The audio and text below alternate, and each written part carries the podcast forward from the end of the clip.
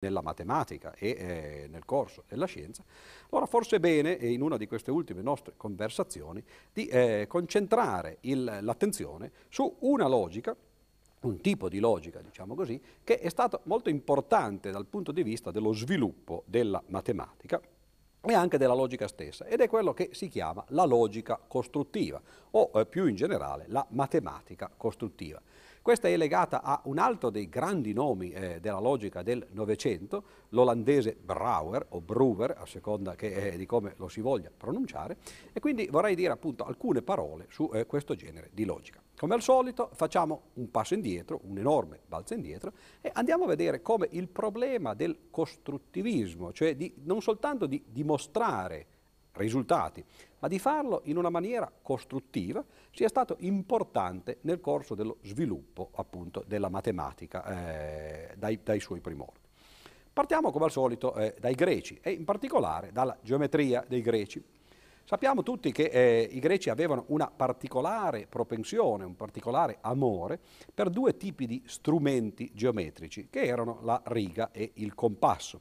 La riga e il compasso erano eh, così amati eh, dai geometri greci, soprattutto eh, si pensa per l'influenza di Platone, perché Platone considerava effettivamente che quello che si poteva fare con la riga e col compasso fossero le figure più perfette, cioè quelle che in realtà erano equilibrate, le cui parti erano uguali alla figura stessa, cioè in qualche modo quello che, in cui il piccolo, il, eh, il microcosmo rifletteva il grande, cioè il macrocosmo. In altre parole, la riga permetteva di costruire, di tracciare delle rette, e il compasso permetteva di tracciare dei cerchi, delle circonferenze.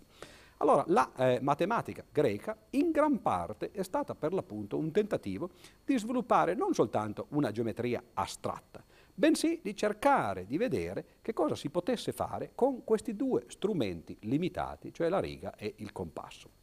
E la cosa interessante, quello che eh, i matematici greci scoprirono, e poi soprattutto anche i matematici più vicini a noi, perché vedremo che alcuni problemi furono posti dai greci, ma poi furono risolti molti, molti secoli, addirittura millenni dopo, ebbene quello che i matematici greci cominciarono a cercare di fare era risolvere certi problemi mediante la riga e il compasso. Per esempio, immagino che eh, molti di voi sapranno risolvere problemi di questo genere. Ad esempio, eh, se avete un angolo, cioè semplicemente due segmenti, due rette che convergono in un punto, bisecare l'angolo non è molto, di, molto difficile. Si tratta di eh, fare un semicerchio, individuare due punti, poi fare ancora eh, due pezzi di semicerchio, non so se si capisce semplicemente dalle, dalle immagini eh, de, delle mie dita in movimento, e poi di unire il risultato col vertice. Cioè attraverso, soltanto in questo caso, un uso soltanto del compasso, Compasso, nemmeno eh, della riga se non nell'ultima eh, operazione, si riesce con riga e compasso a bisecare un angolo. Ecco che allora immediatamente viene in mente di fare una cosa molto semplice, molto simile,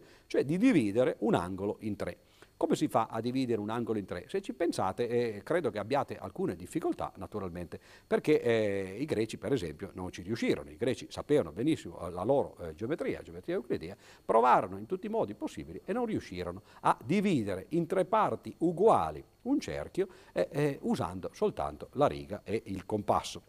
Ci sono naturalmente problemi di eh, natura analoga, ad esempio eh, come si fa a duplicare un quadrato? Beh, duplicare un quadrato usando la eh, riga e il compasso è molto semplice, si tratta semplicemente di costruire il eh, quadrato, di costruire la diagonale del quadrato e di ricordare che la diagonale del quadrato ha una lunghezza, se così vogliamo dire, che è pari alla radice quadrata eh, del doppio del lato, cioè radice di due. E allora ovviamente se noi costruiamo un quadrato che ha come lato la diagonale del quadrato precedente, otteniamo un quadrato che ha area doppia. Questo tra l'altro, visto che stiamo facendo per l'appunto conversazioni in un ambito di natura filosofica, è precisamente quello che lo schiavo platonico del Menone cerca di fare, o meglio quello che Socrate cerca di eh, far ricordare per anamnesi allo schiavo platonico. Dunque, eh, duplicare un quadrato è una cosa molto semplice, si può fare facilmente usando soltanto la riga e il compasso.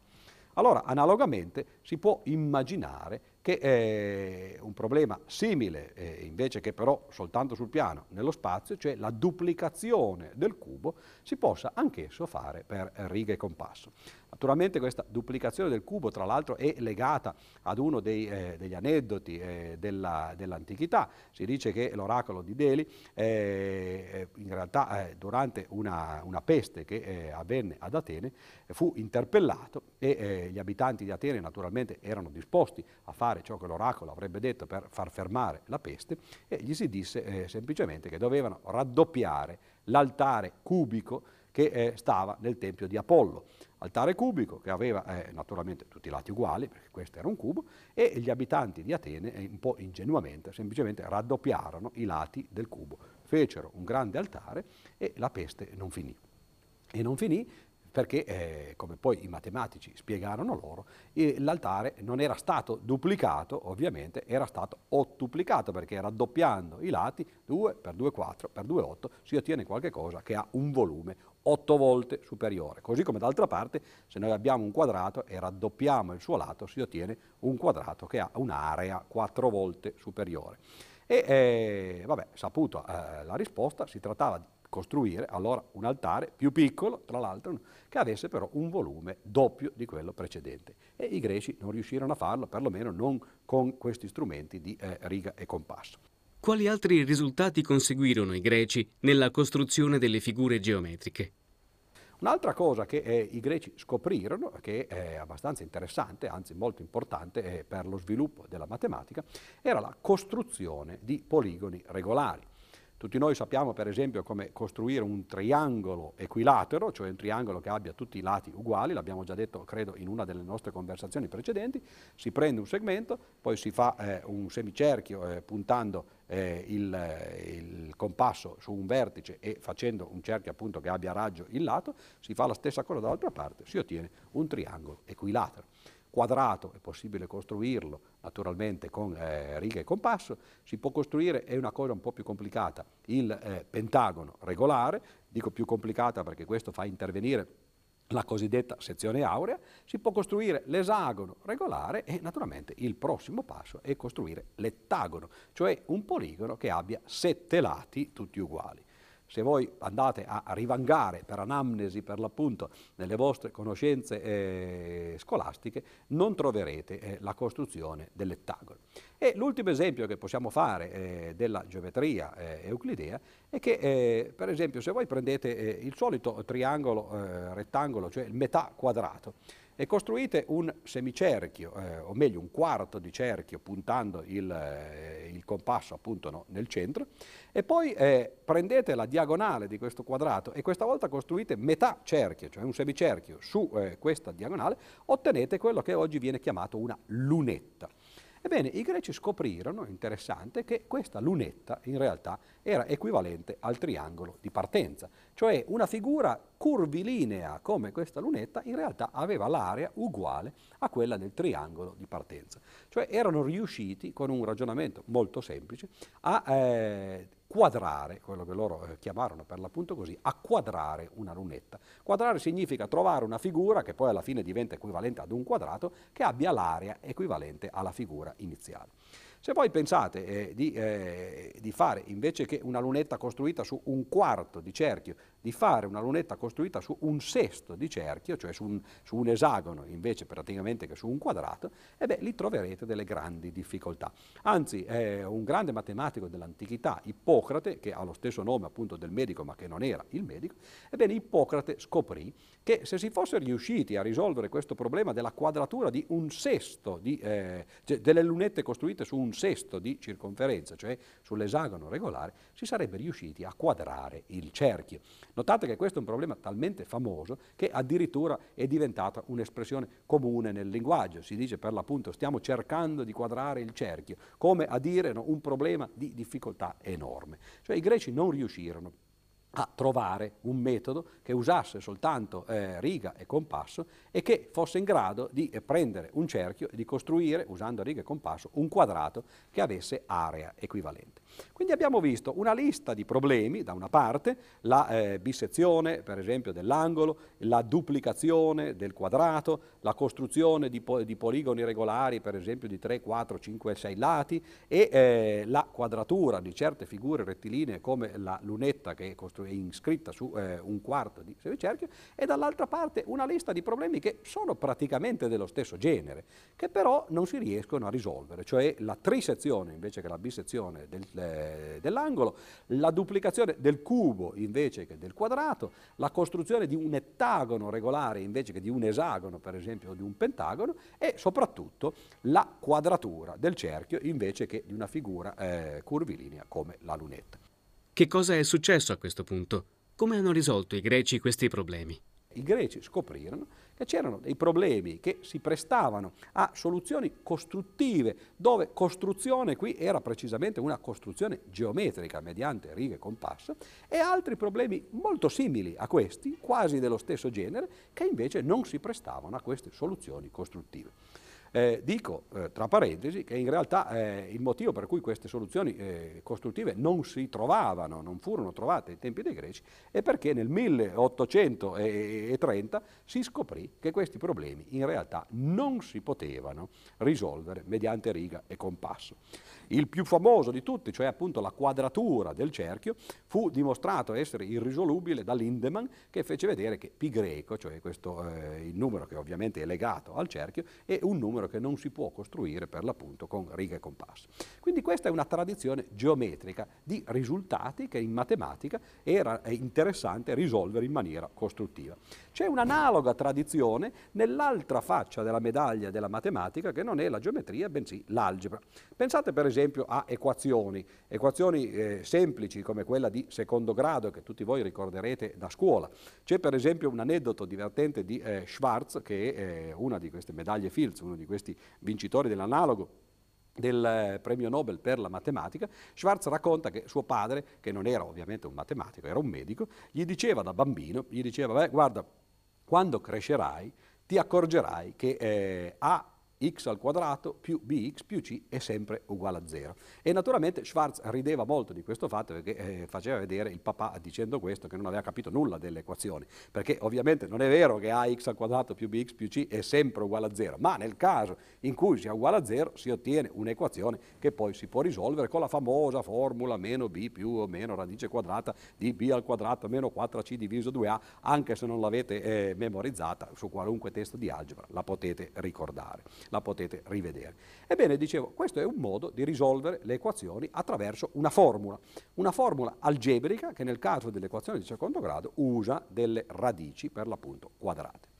Nel millecinquecento, quindi vedete che salto che si fa, e dico vedete che, si, che salto che si fa perché la formula per la soluzione dell'equazione di secondo grado in realtà la conoscevano già i babilonesi nel duemila avanti Cristo, quindi sono passati tremilacinquecento anni, un periodo enorme nella storia dell'umanità, per passare dall'equazione di secondo grado all'equazione di terzo grado. L'equazione di terzo grado è una cosa complicata, al punto che, esattamente come eh, l'espressione quadratura del cerchio, anche eh, ti faccio un terzo grado è diventata un'espressione comune. Fare un terzo grado si riferisce precisamente alle dispute che si facevano nel millecinquecento, quando i matematici si sfidavano a vicenda e cercavano di far risolvere all'antagonista, eh, a colui con il quale dibattevano, delle equazioni di terzo grado, perché le equazioni di terzo grado erano molto complicate. Pensate addirittura che nel millecinquecento questi erano gli spettacoli che si facevano sulle piazze. Invece di andare a vedere i comizi politici o invece di seguire eh, i talk show televisivi, la gente e eh, il popolo di allora si dilettava ad andare a vedere i matematici che si combattevano nelle pubbliche piazze, e questi matematici si sfidavano a suon di equazioni. Ora eh, voi direte, ma che cosa facevano questi matematici? Beh, qualcuno di questi aveva eh, eh, risolto, era riuscito a trovare delle formule per la soluzione dell'equazione di terzo grado, per l'appunto alcune formule eh, di, di equazioni semplificate. In particolare ci fu tutta una eh, famiglia, una genia di matematici italiani, Scipione del Ferro, Tartaglia e soprattutto Cardano, il famoso Cardano, che eh, sono collegati con la storia della matematica, con la scoperta della formula che permette di risolvere l'equazione di terzo grado. E naturalmente nel momento in cui si conosce la formula per la soluzione dell'equazione di terzo grado, qualunque equazione di terzo grado può essere risolta. Se voi conoscete l'equazione, la formula per la soluzione dell'equazione di secondo grado, potete andare sulle piazze e sfidare chiunque altro e, e, a, a risolvere equazioni di secondo grado. Se lui non sa la formula, lui si troverà in difficoltà, ma voi saprete risolverla. Ebbene, esattamente questo successe nel millecinquecento, quando in particolare Cardano, Tartaglia, Scipione del Ferro scoprirono questa formula per la soluzione dell'equazione di terzo grado e sfidavano la gente andando a fare quattrini nelle piazze, perché gli altri non conoscevano eh, la soluzione dell'equazione. Questa equazione è di tipo analogo, è difficile che molti di voi la ricordino perché è un'equazione più complicata, ma è simile a quella eh, per il secondo grado, solo che invece di eh, far comparire soltanto equazioni quadratiche, cioè eh, radici quadratiche, fanno comparire delle eh, radici, come si può immaginare, cubiche, perché stiamo parlando di un'equazione di terzo grado. Nel momento in cui si trovò le, la soluzione dell'equazione di terzo grado, immediatamente si trovò anche quella di quarto grado, perché è possibile ridurre quella del quarto grado al terzo. Ed è per questo che non si dice ti faccio un quarto grado, ma si dice semplicemente ti faccio un terzo grado. È lì che stava la difficoltà. Beh, a questo punto quello che gli algebristi cercarono di fare fu di risolvere l'equazione di quinto grado, cioè il passo successivo. Ebbene, siamo nel millecinquecento, per vari secoli nessuno riuscì a trovare la soluzione, finché nel milleottocento eh, Ruffini in Italia e Abel in eh, Norvegia trovarono eh, una soluzione. E questa soluzione è di nuovo una soluzione negativa. Non è possibile risolvere l'equazione di quinto grado eh, generale mediante una formula che usi soltanto dei radicali. E poi Galois,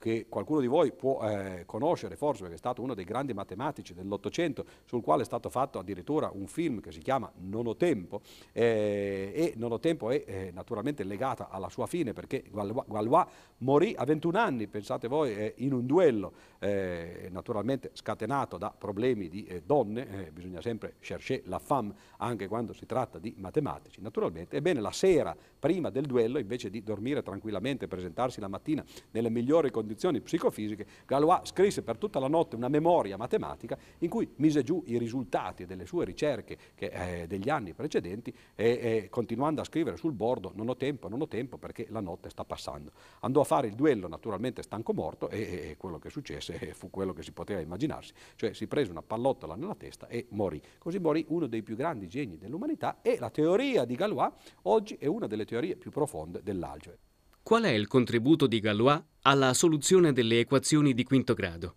E più in generale, in cosa consiste l'approccio costruttivista a questo ordine di problemi? Ebbene, questa teoria di Galois dice esattamente quando è che una eh, equazione di un grado qualunque ammette o no una soluzione mediante questi radicali. Però vedete come sia nella storia della geometria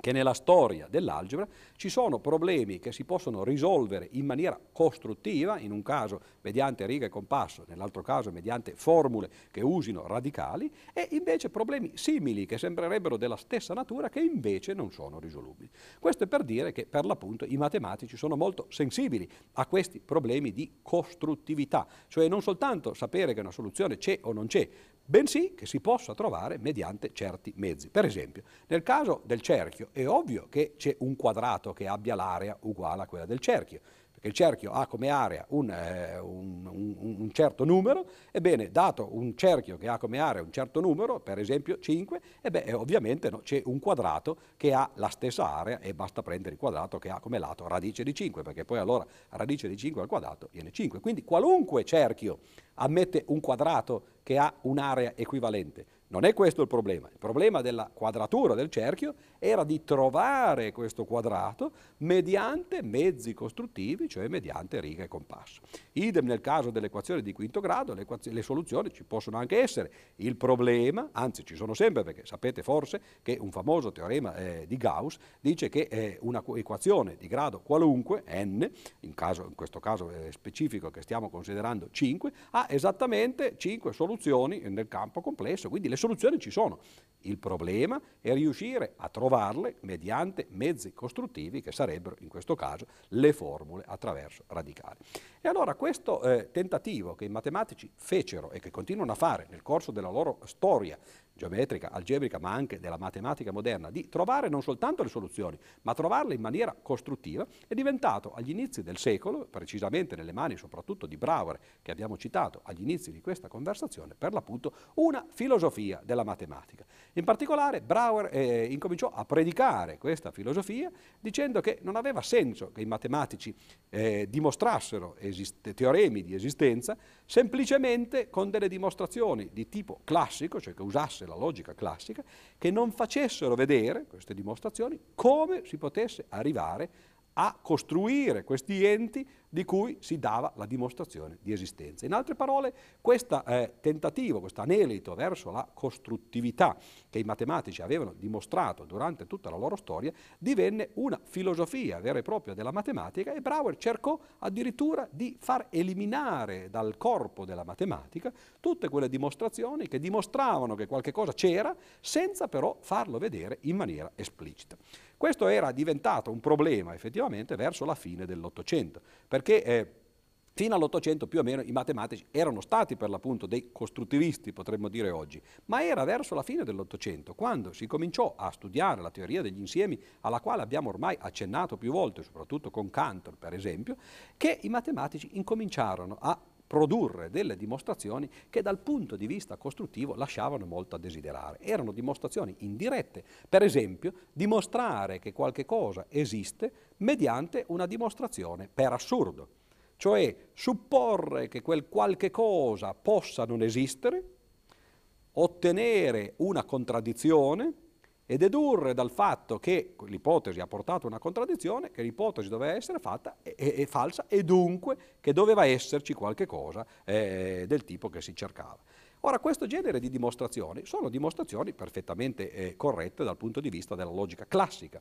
ma non esibiscono le cose di cui dimostrano l'esistenza. Dimostrano soltanto che ci sono certe cose senza farle vedere. Il più famoso teorema di questo genere fu eh, il cosiddetto teorema della base di Hilbert. Come fu accolto il cosiddetto teorema della base nell'ambiente matematico del suo tempo? Il problema famoso dell'epoca era sapere se eh, gli insiemi di polinomi avessero tutti una base. Molti matematici lavoravano su casi particolari costruendo queste basi una per una. Hilbert arrivò, era molto giovane anche lui, perché sapete che la matematica è eh, uno sport per giovani, come d'altra parte tutti gli sport evidentemente, quando vediamo certi vecchietti che, eh, che fanno sport, eh, insomma ci fanno un pochettino ridere, ci fanno un pochettino pena. Ebbene, la matematica è dello stesso genere, quindi quando vedete certi vecchietti che fanno matematica, forse anche loro fanno ridere. Ebbene, dicevo comunque, questo teorema della base di Hilbert, a differenza di queste dimostrazioni complicatissime, molto difficili, ma costruttive, di casi molto particolari di questo problema, era una dimostrazione di una pagina e mezza che dimostrava che la base esisteva sempre. Però non faceva vedere come si poteva ottenere, non faceva vedere come si poteva costruire. Qualcuno dei colleghi di Hilbert, soprattutto all'epoca Hilbert, come ho detto appunto, era un giovincello e i suoi colleghi erano ormai dei grossi professori molto famosi, in particolare uno di questi, Kronecker, che divenne noto per una delle sue metafore, perché, eh, e non tanto per i suoi risultati matematici, perché disse una volta che i numeri naturali li ha creati Dio, tutto il resto è opera dell'uomo, e questo eh, alla luce di ciò che abbiamo detto in precedenza naturalmente può avere un senso, nel senso che abbiamo visto più volte che eh, tutto era stato ridotto, la geometria ai numeri reali, i numeri reali eh, ai numeri interi, e quindi l'idea di Kronecker era: i numeri interi sono quello che Dio ci ha dato, e poi i matematici hanno costruito tante altre cose su di, que su di essi, in particolare i numeri reali, i punti, la geometria e così via. Ma Kronecker a parte, appunto dicevo, Kronecker si scagliò contro Hilbert, il motivo era anche un motivo personale, perché Kronecker ovviamente era uno di quelli che lavoravano a quei problemi, che aveva trovato alcune delle soluzioni parziali con molto sforzo, e si vide presentare per l'appunto questa dimostrazione di una pagina e mezza, no? Che non dimostrava altro che l'esistenza di ciò che lui aveva sempre cercato, senza farglielo però vedere. Ebbene, sarebbe come a dire a qualcuno, no, che sta cercando di sposarsi: guarda che c'è una persona che ti vuole sposare. Beh, insomma, piacerebbe sapere qual è, no? Perché ovviamente soltanto sapere che esiste, no, è, è una soddisfazione piuttosto magra. Kronecker bollò la dimostrazione dimostrazione di Hilbert come una dimostrazione che era teologia e non matematica. Ed è allora contro questo genere di eh, dimostrazioni che Brouwer eh, costruì, eh, proclamò, diciamo, questa sua filosofia. Oggi eh, questa filosofia si chiama intuizionismo, viene considerata non più, come la considerava Brouwer, una, eh, eh, una filosofia antitetica alla logica classica, semplicemente si tratta di eh, capire che molte delle dimostrazioni classiche effettivamente sono soltanto un punto di partenza, un primo passo verso la soluzione di un problema. Per esempio nel caso di Hilbert è bene sapere per l'appunto che si può dimostrare in questa maniera indiretta che certe cose, nel caso suo la base per un insieme di polinomi, esistono, ma non è certamente la fine della storia.